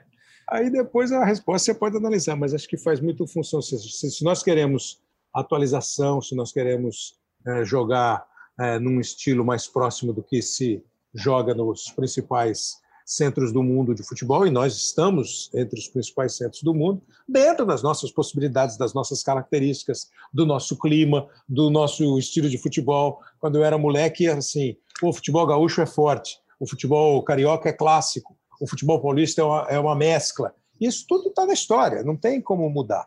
Se a gente também, nós jornalistas, tivermos essa sensibilidade de entender, acho que pode ser mais, mais rápido, a gente pode tirar mais é, dois segundos por volta. Valeu, Losetti, muito obrigado, hein? Valeu, Kleber, eu que agradeço. Bom podcast, bom resto de podcast para vocês. Bom, então, assim, agora para a gente fechar o episódio, né? A gente recorre, mais uma vez, com muita, muita honra aqui no nosso podcast, um cara que tem assim uma, uma um repertório no futebol, né? o currículo, é, que envolve um pouco de cada coisa. Né? Quer dizer, como jogador de futebol, e sempre eu falo isso para as pessoas, é, assim, foi craque, assim, num período em que a palavra craque não era usada de uma maneira tão corriqueira. Né? Assim, craque mesmo no, no, no melhor do, do, sentido do termo. Isso que a gente fala hoje de meio-campista moderno, que defende, que ataca, já tinha isso lá nos anos 70 e foi na carreira dele até o meio dos anos 80. É, teve a oportunidade de jogar na Europa quando recomeçou o caminho brasileiro, dos jogadores brasileiros, no futebol europeu. E naquele que era considerado, e até hoje tem, muito do rigor tático. É, e foi para arrumar um time, ajudar a organizar um time que não ganhava um campeonato há 40 anos lá na Itália. É, teve Copa do Mundo, seleção brasileira, uma seleção que juntou tática com técnica, tática com improviso, a seleção brasileira de 82. E depois é, foi é, técnico de futebol, chegando à seleção brasileira, à seleção japonesa, ao futebol mexicano, ao futebol brasileiro. E como comentarista, também teve a oportunidade de analisar tática, técnica. Eu estou falando do Paulo Roberto Falcão, que você já deve ter imaginado, é, que trabalhou um grande muito tempo com a gente. Assim, é, você considera, Falcão, é, a primeira questão, assim, agradecendo muito de tudo que nós ouvimos aqui, eu fico sempre com a seguinte pergunta: tem uma porcentagem, Falcão, entre tática e improviso, tática e sensibilidade? Isso já foi um jogo mais equilibrado que o improviso ganhou e hoje ele está perdendo? Você tem uma visão sobre isso? Como você foi um grande jogador e um cara tático no campo, como é que é essa divisão, se é que ela existe, entre a tática de um time e o jogador de futebol na sua essência, na sua eh, criatividade e na sua óbvia obrigação tática? Amigo Kleber, é um prazer falar contigo depois de tanto tempo. Voltamos a fazer um podcast, né? Fizemos há bastante tempo, quando nós falávamos naquela oportunidade de volante. Olha, é, hoje a parte tática ganhou no Brasil, né? Não falo na Europa, mas no Brasil, um peso muito maior. Né? Porque no Brasil, anos atrás, não recentemente, mas alguns, alguns anos, é, se valorizava sempre o jogador que colocava a bola no calcanhar, né? O jogador que fazia alguma coisa assim, até mesmo na beira da praia ou, ou nos campinhos de várzea, sempre o jogador que chamava atenção era aquele ali é, e se desvalorizava um pouco, não se valorizava o aspecto tático, né? Posso te dar assim alguns exemplos. Seleção de 70, nós temos um jogador que para mim foi fundamental, que foi o Clodoaldo, Vamos para o clube de futebol como o Dudu no Palmeiras, é, pouco valorizado e mais evidente que idade, né, sempre faz a diferença. Mas você tem que ter sempre um time organizado, sempre tem que ter. A, a diferença é feita pela, pela qualidade do jogador, né, a qualidade do jogador. O aspecto tático, ele é claro que ele é importante. Em termos de superioridade no meio campo, por exemplo, é, você tem que ter sempre é, alguém a mais no setor defensivo ofensivo, se o adversário tem dois, tem que ter três. É, a não ser que você tenha que sair assim para uma, uma, situação é, de desespero, se você precisa um empate, aí até dá, se você tiver dois zagueiros em condições, sejam inteligentes e rápidos, para ficar dois contra dois, é, ou adiantar o teu goleiro para que ele possa ser o livre naquele momento difícil do jogo. Então, assim, eu, eu, eu gosto muito, Kleber, da tática. Eu, eu, eu, eu me, me, dá muito prazer o tático. Por quê? Quando eu fui para a Itália, eu aqui, aqui no Rio Grande do Sul e no Brasil, quando eu jogava, eu já tinha esse tático no campo, né? E quando eu fui para lá, isso aí, é, isso aí ainda é, aperfeiçoou, porque lá era um futebol tático. E me chamava a atenção, por exemplo, a Inter, que era o time que estava aparecendo bastante nos campeonatos europeus na época, estou falando de, dos anos 80, 80, 80 81 e tal, e eles jogavam, é, era o tal do catenato, era um jogava, marcava do meio campo para trás, aquilo que eles chamam hoje né, de, de marcação baixa, que na época se chamava esperar o adversário no nosso campo para ir sem marcar. É, então eles fechavam e eu ficava muito chateado com aquilo e quase irritado, porque é, porque não via o time atacar, o time jogava por um contra-ataque. A Roma, treinado pelo Lidrom, e um dos motivos que me levou certamente foi porque o Brasil jogava marcação por zona e ele queria na Roma fazer a Roma não mais marcação homem a homem, mas marcação por zona. E a, e a Roma fez isso, tá? Fez isso e a gente fez essa marcação por zona, e não era uma marcação zona pressing, que depois quem fez foi o saque do Milan. Era marcação por zona. E eu tentava fazer marcação pressing, mas era muito difícil sair da marcação homem para a zona e ao mesmo tempo para a marcação pressão. E, e, e, a gente fez com isso, foi a grande superioridade do Roma nesse período, porque a gente surpreendeu com isso. Tá? Então nós não tínhamos assim o zagueiro que, que era chamado na época de stop para marcar o centroavante, o lateral marcava um ponto, o lateral marcava outro ponto, no meio campo cada um pegava um. Não, nós tínhamos só a marcação por zona com muita linha de impedimento, muita linha de impedimento na época. Na época era possível fazer, né? Que não tinha essa, na minha avaliação, Kleber, esse absurdo aí do, do, do, do, do, do, do, do eu ia falar guarda-linha, né? o auxiliar fica esperando lá o, o cara para ver se é impedimento, ele marca depois, que provoca uma esculhambação, não sei quem é que inventou isso, mas é um negócio assim completamente contra qualquer razão é, é, é, de, de, inteligência mínima, né? Ele só provoca confusão. Bom, então assim, lá na Itália eu aproveitei muito essa parte tática, e acho que os italianos têm essa capacidade tática, até porque tem um curso em Coverciano que trabalha muito isso, é um curso muito requisitado, então eu gosto do aspecto tático. Acho que faz uma diferença quando você tem um time muito bem organizado. Você tem o talento, mas você tem que ter certamente um time muito bem organizado. Pois é, você falou assim, você citou o lead home, né? É, a marcação zona. É, é, esse tipo de variação tática, é, confesso que me agrada mais, me interessa mais do que quando simplesmente nós estabelecemos. O time joga no é, 4-4-2, no 3-5-2. Claro que é, é, a, a, a, formação básica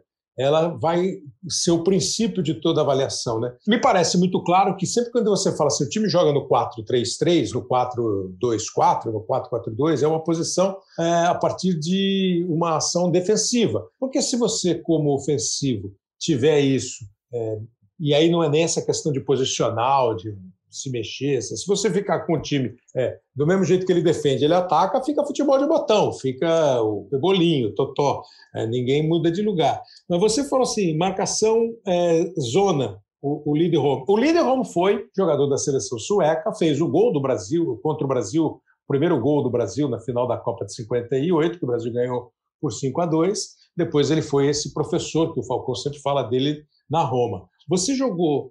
Aí você volta a 70, essa marcação individual que a Itália fazia, E o Faquete, que foi jogador importante da Inter de Milão, fez a Copa inteira, marcou o Jairzinho individualmente.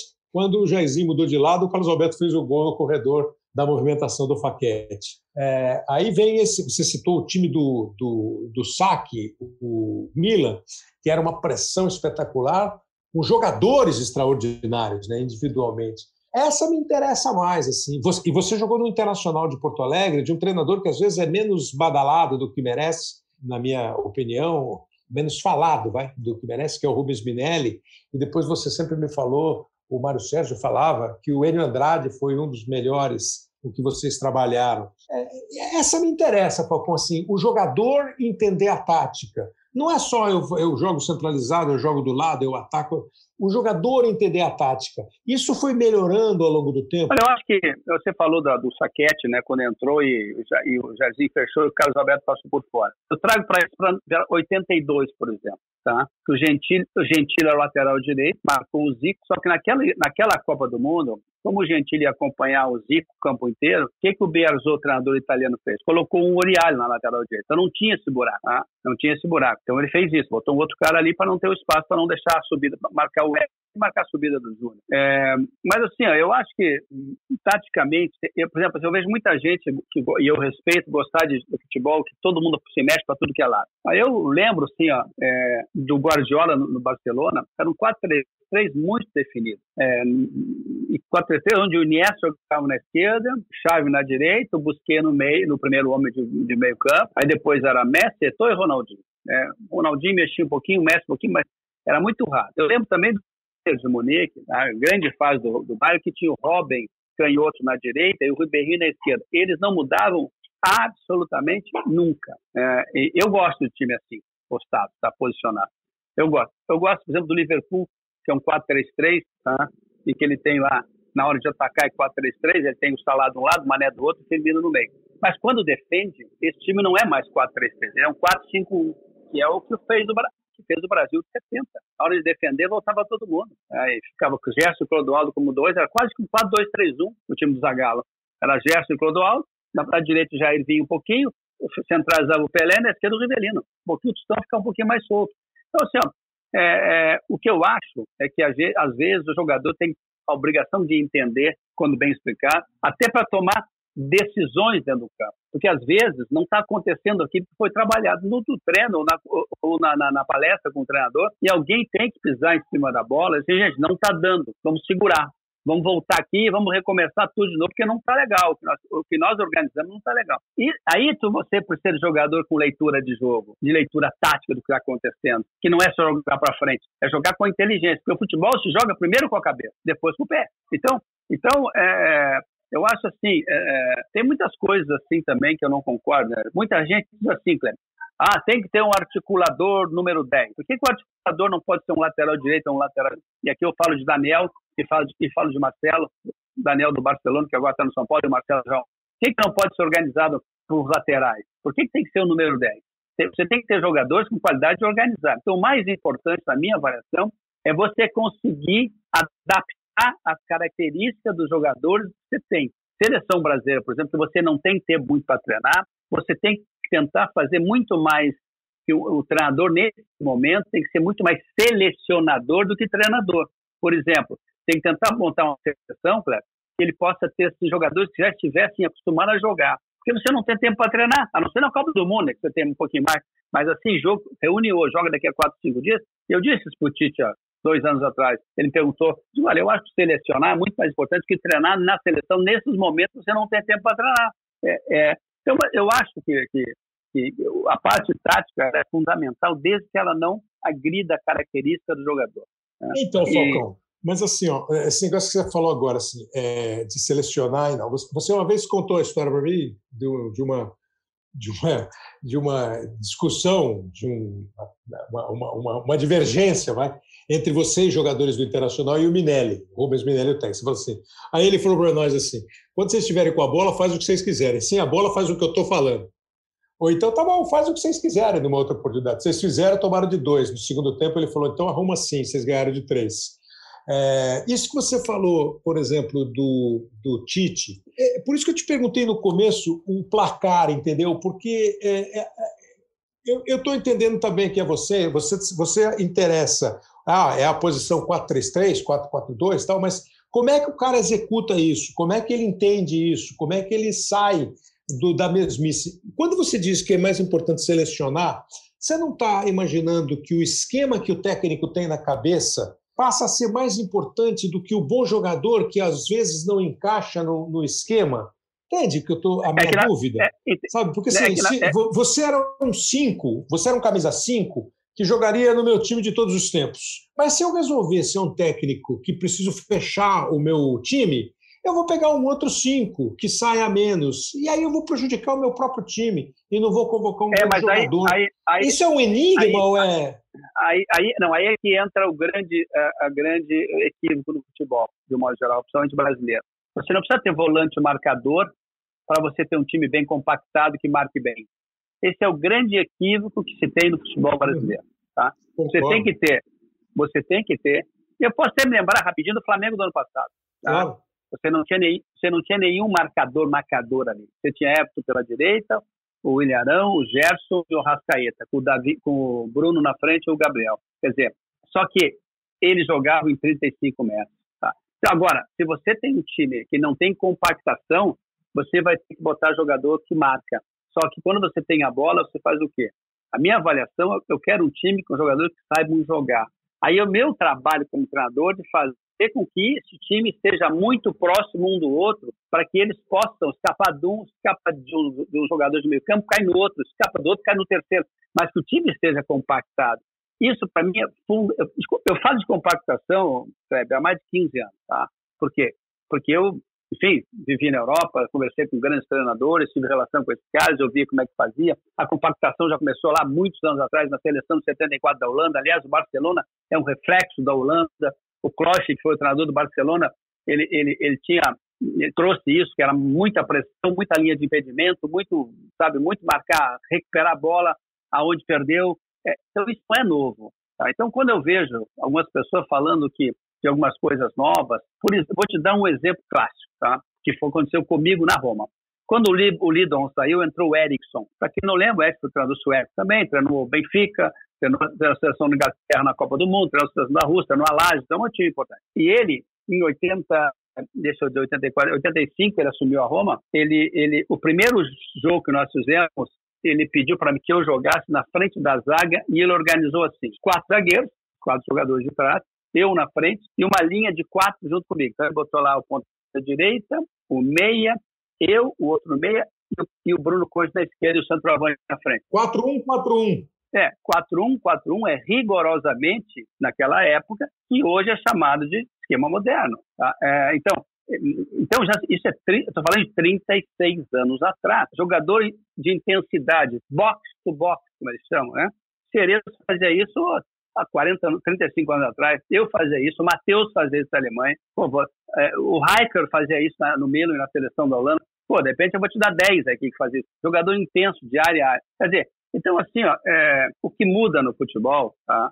É, claro que hum, a qualidade é sempre, é sempre decisiva, a qualidade. É, e você tem condições de jogar um time que tenha um entendimento, tá? que tenha um entendimento sem a bola e que tenha a mesma força para atacar quando tem para defender. Mas defender, na minha avaliação, não é lá para trás, não lá para trás fechar isso. Não, tu tem que ter um time que tem, evidentemente que eu estou falando isso, de times enfrentando times mais ou menos parecidos, com a mesma qualidade ou com a mesma força econômica. Não estou falando um time Série A com um time Série D. Tá? Time de Série D, eu, eu, gosto, eu gosto de ver um time de Série D jogando na Série D com a mesma metodologia da Série A, mas enfrentando times da qualidade dele, né? D.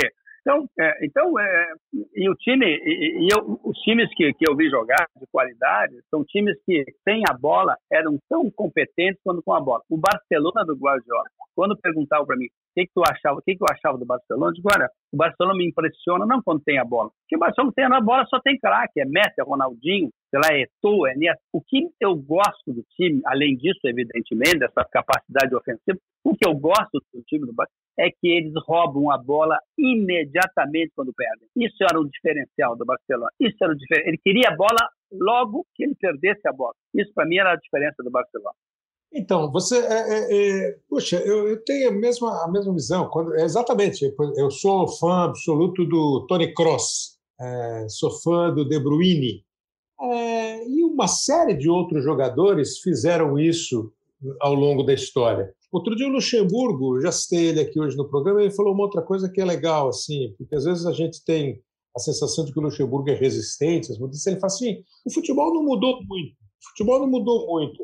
Mas veja só, é, antigamente o cara corria 10 quilômetros a 18 quilômetros por hora quando ele dava o maior pique dele. Hoje ele continua correndo os mesmos 10 quilômetros, só que é muito mais intenso, ele corre a 25 quilômetros por hora. Então é uma mistura de físico, é, de intensidade, de repetição. Sabe aquela história do, do Nelson Piquet? Ah, Piquet, você vai, você pilotaria melhor que os caras de hoje? Ele falou, pô, não sei, eu tinha muito mais trabalho para pilotar. Eu tinha que ficar mexendo a marcha é, com a mão, é, pisar na embreagem, era muito mais difícil. Agora, eu não sei se hoje eu conseguiria dar. Lá eu dava cinco voltas voadoras. Hoje eles dão 35. Eu não sei se eu faria é, alguma coisa nessa linha. Então você é, usaria é, dois, dois pensamentos que são originários um do outro, né? O de Lavoisier, que da natureza nada se cria, tudo se transforma nada se perde, tudo se transforma. E do Chacrinha, que nada se cria, tudo se copia, ao longo do tempo a gente vai só adaptando a condição física, ao que se apresenta. Esse negócio você falou de pressão, né? O time marcar uma pressão. Pô, isso hoje me parece ser a principal arma tática de um time, quem toma a bola lá no ataque. Tem um pouco disso aí, velho guerreiro, não? É, tudo se é. Eu, é, eu acho que tem um pouco sim. Não sei se tem tudo isso, mas é, eu acho que tem sim. É, o time do, do Internacional que você falou de 76, né? Foi quando o Marinho Pérez veio, o Marinho trabalhou no, com o Rinos Michel, que era o treinador da seleção da Holanda, que na minha avaliação foi a última grande revolução tática que o futebol teve no mundo, que aquela marcação, pressão absurda, linha de impedimentos, o adversário não jogava mesmo. O Internacional fez isso quando o Marinho chegou, a linha de impedimento principalmente, né? É, isso, a linha de impedimento é uma maneira de você encurtar o campo. Hoje isso é impossível de fazer. É impossível, com essa história que nós já falamos. O auxiliar fica esperando lá com a, com a bandeirinha, dou, não dou, não vou dar. Isso não dá mais para fazer. Tá? Isso, para mim, enfeiou o jogo. Além de ser uma coisa rigorosamente, não vi ainda uma explicação o porquê disso. É, a gente fica falando de tática, fica falando de esquema, mas quando você pega um time como aquele internacional, que o Marinho trouxe, linha de impedimento, que você fazia com precisão, mas era um impedimento que saía pelo menos quando já tinha um impedido, tá? Não tinha assim, não saía para achar alguém, já tinha um impedido, tá? E tinha já o plano B, que era o plano B, você saía, de repente o jogador jogasse a bola para ele mesmo, para não estar impedido, ele, ele ficava no peito de alguém, ou, fica, ou passava a bola ou passava o jogador. Isso era o plano B. Enfim, então tinha, se treinava muito isso. Tinha frase, tinha palavras, por exemplo. Qual é a palavra do domingo que nós vamos usar?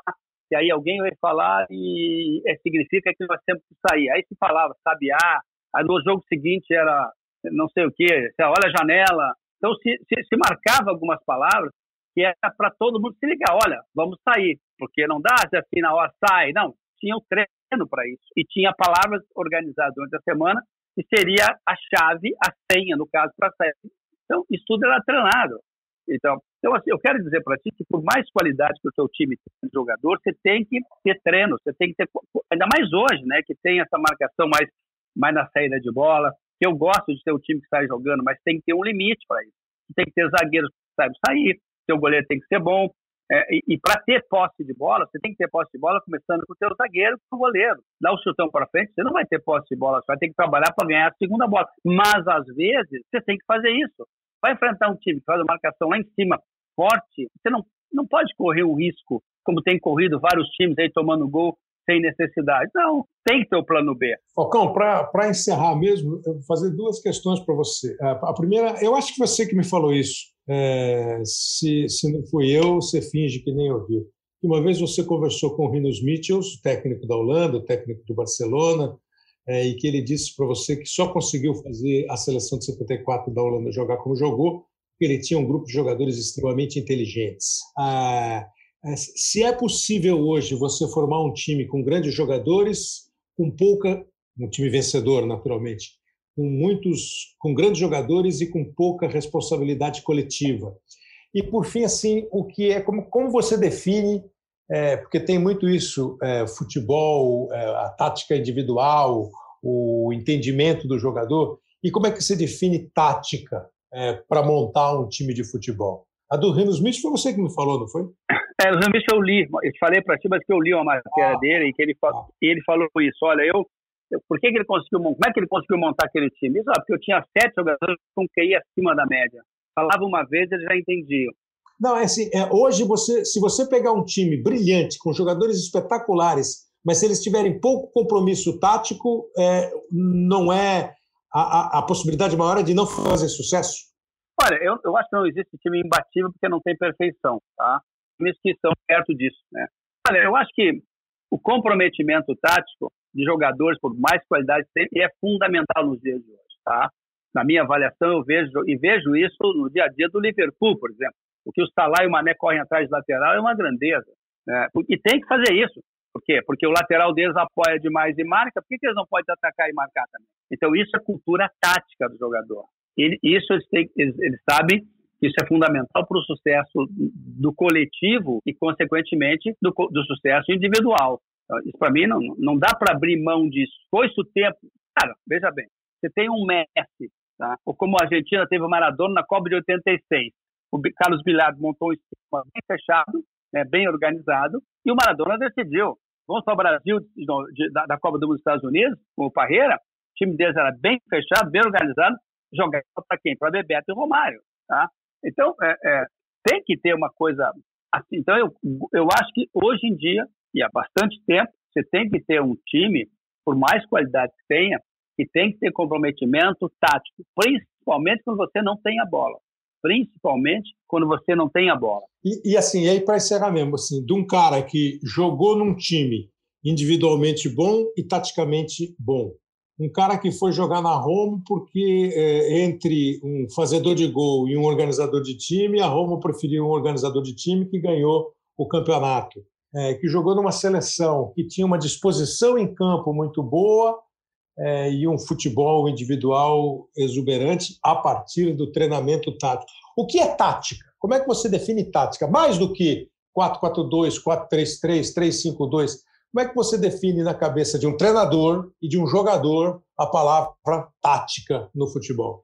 Tática é uma estratégia, né? Tática é uma estratégia que você tem que ter em qualquer lugar, qualquer esporte. É, é, até na relação, às vezes, de família, tem que ter uma estratégia para as coisas funcionar, uma tática, né? E a estratégia, quando, quando a gente fala de, de, um time de futebol, o jogador tem que entender que, que, que a tática que você monta, ela é de acordo com as características. Tática é a maneira que você monta o seu time para que possa você ter sucesso com aqueles jogadores e valorizar a característica que eles têm. Então, é, é, é você pode chamar de organização, é, de estratégia, é, de, de capacidade de superação. Tem, não tem uma definição, uma palavra tática é isso tática significa o todo de um time de futebol, de modo que você use, porque a tática não significa que ela vai ser vencedora, tem tanta tática, estratégia que perde, mas sempre quando se monta uma estratégia, se monta um esquema tático, é para valorizar. Quando eu falo esquema tático, é até mais fácil para as pessoas entenderem. Esquema tático, você monta um esquema 4-3-3, tá? com dois pontos abertos, para você tentar jogar fora, mas na hora que você perde a bola, você tem que fechar. Então, você está organizando o seu time taticamente de uma maneira ofensiva quando você tem a bola. Quando você não tem a bola, a tua tática é defensiva. Aí que você faz? Você recua os dois caras por fora, fecha com os três, tem quatro, cinco, um. Então, é, a maneira que você que você é, coloca o teu time no campo me parece uma coisa hoje em dia decisiva. É claro, Kleber, se você organiza o teu time, trabalha no treinamento e aí chega no jogo, o jogador dentro da área erra um gol, não tem que fazer. Mas, mas o trabalho do treinador é fazer com que essa bola chegue no número 9 ou no número 10 para que ele possa fazer, fazer o Esse é o trabalho do treinador. O trabalho do treinador é organizar o time para que o time tenha, com a bola, a possibilidade de chegar na frente e fazer os gols. E sem a bola, tem a capacidade de marcar o adversário e não dar espaço para ele. Isso é o trabalho do treinador. E eu acrescentaria uma outra coisa. Pelo menos a minha, o, meu, o meu desafio é, é construir um time que ganhe, claro, mas que, que ganhe jogando bem, e que emocione as pessoas. Se você só ganhar sem jogar bem, não sei se você ganha a longo tempo, mas ganhe, montar um time que ganhe, tenha condições de, de, de, de ganhar porque jogou bem e que emocionou as pessoas, você fica na história. Se você ganhar sem emocionar e sem jogar bem, você vira um dado estatístico. É, e às vezes, se você perder emocionando e jogando bem, você também fica na história, mesmo se você perder. É, 82, no, no...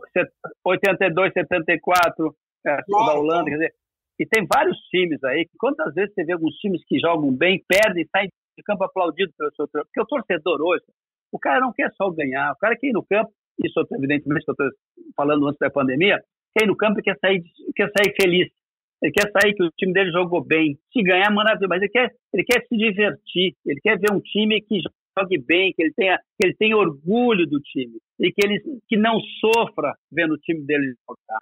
Isso é o que o torcedor quer hoje em dia.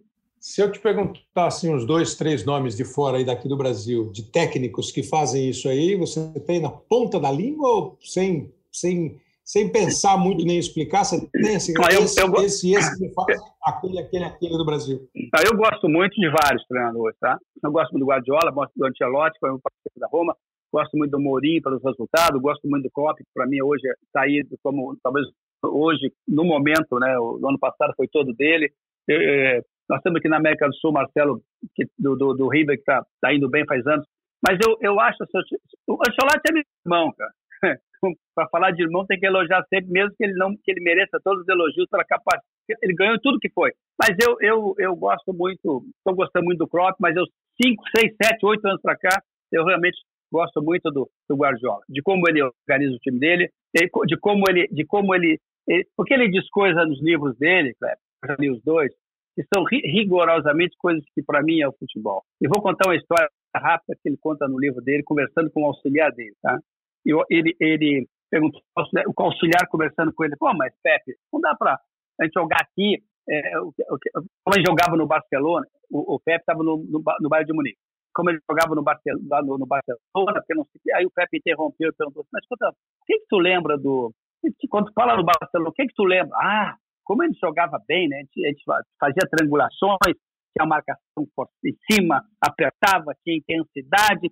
Depois o cara fala uns cinco minutos, o Pepe assim, você notou que em nenhum momento você falou quantos títulos nós ganhamos? Porque o que importa é jogar bem, Cleber. Os títulos vêm depois. Os títulos vêm se você joga bem. E, embora tenha gente que acha que o resultado é muito mais importante, não.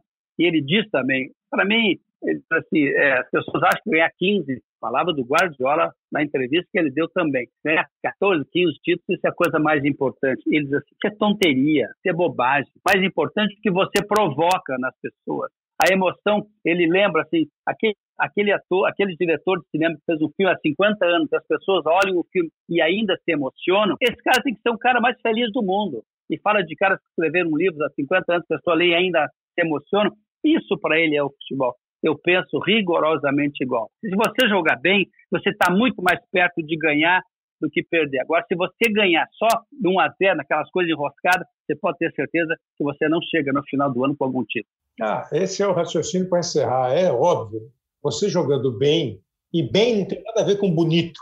Você jogando bem. Exatamente. É, essa frase é boa. Essa frase é boa, porque às vezes para jogar bonito, tem muita gente que confunde com firula. Cara. Não, ah, não é firula. Claro, claro. Você jogando bem, você tem muito mais chance de ganhar do que você jogando mal, isso é evidente. Paulo Roberto Falcão, mais uma vez, muito obrigado pela atenção, pela explicação, pela conversa.